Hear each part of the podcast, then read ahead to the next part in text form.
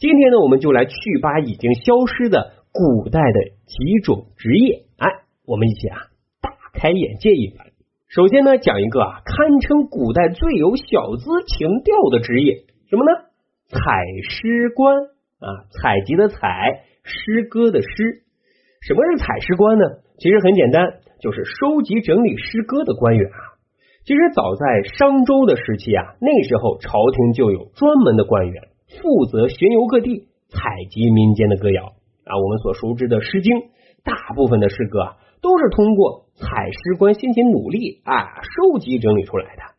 收集这些歌谣的目的其实也很简单，一个呢体察风俗民情，另外一个最重要啊，那就是收集舆情啊。实际上呢，就是调查老百姓对于政府的满意程度啊。这个其实很好理解啊，我们都知道高手在民间啊，古代政权你得不得民心，很重要的一个反馈途径啊，就是诗歌或者说歌谣顺口溜。得民心的老百姓那自然是不用说的啊，不得民心，老百姓肯定就要各显神通了啊，表达他们自己的诉求了。比如这首说凤阳到凤阳，凤阳本是好地方，自从出了朱皇帝，10年盗有9年荒。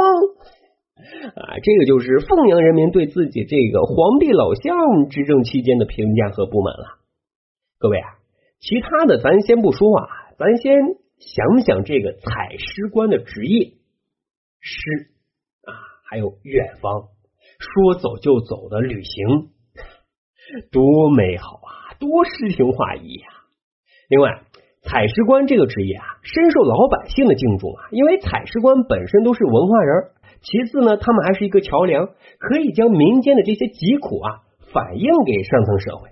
所以呢，每当有采诗官来到一个地方的时候啊，那真是全村上下男女老少都来热情接待啊，好吃的好喝的全拿来招待。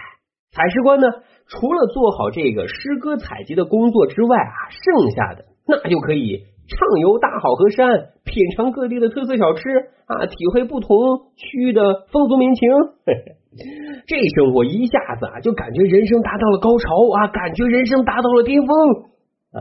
讲了最有情调的职业，那再讲讲最无辜啊，也是最无奈的职业，什么呢？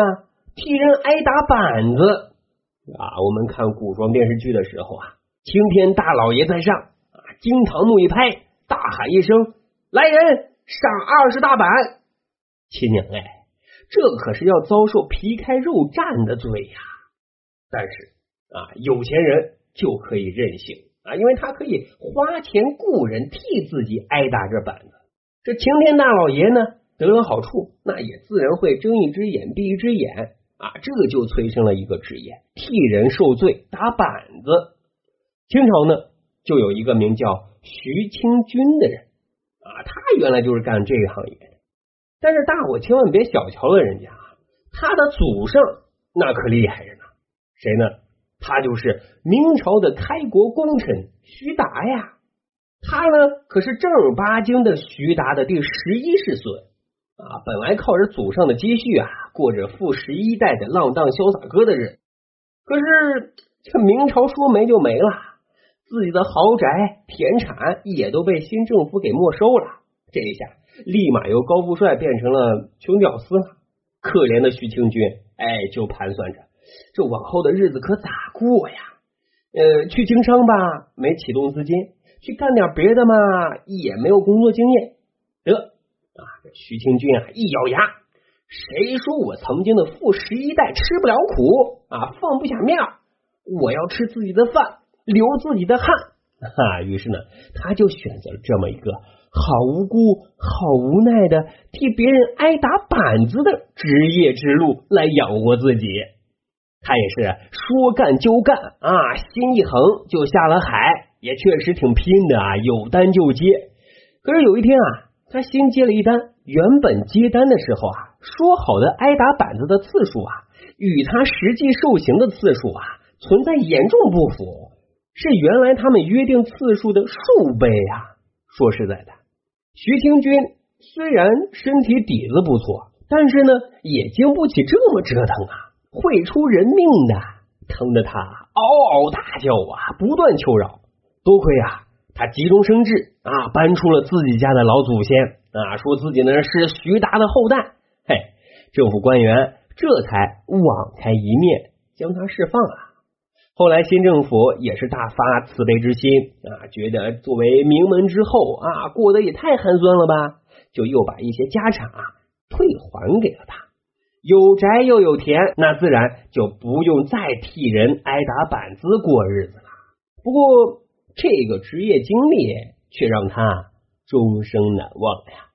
好，接下来呢，咱再讲讲第三个职业啊，最仙儿的职业，赊刀人。赊账的赊，刀子的刀，赊刀人，这是一个什么职业呢？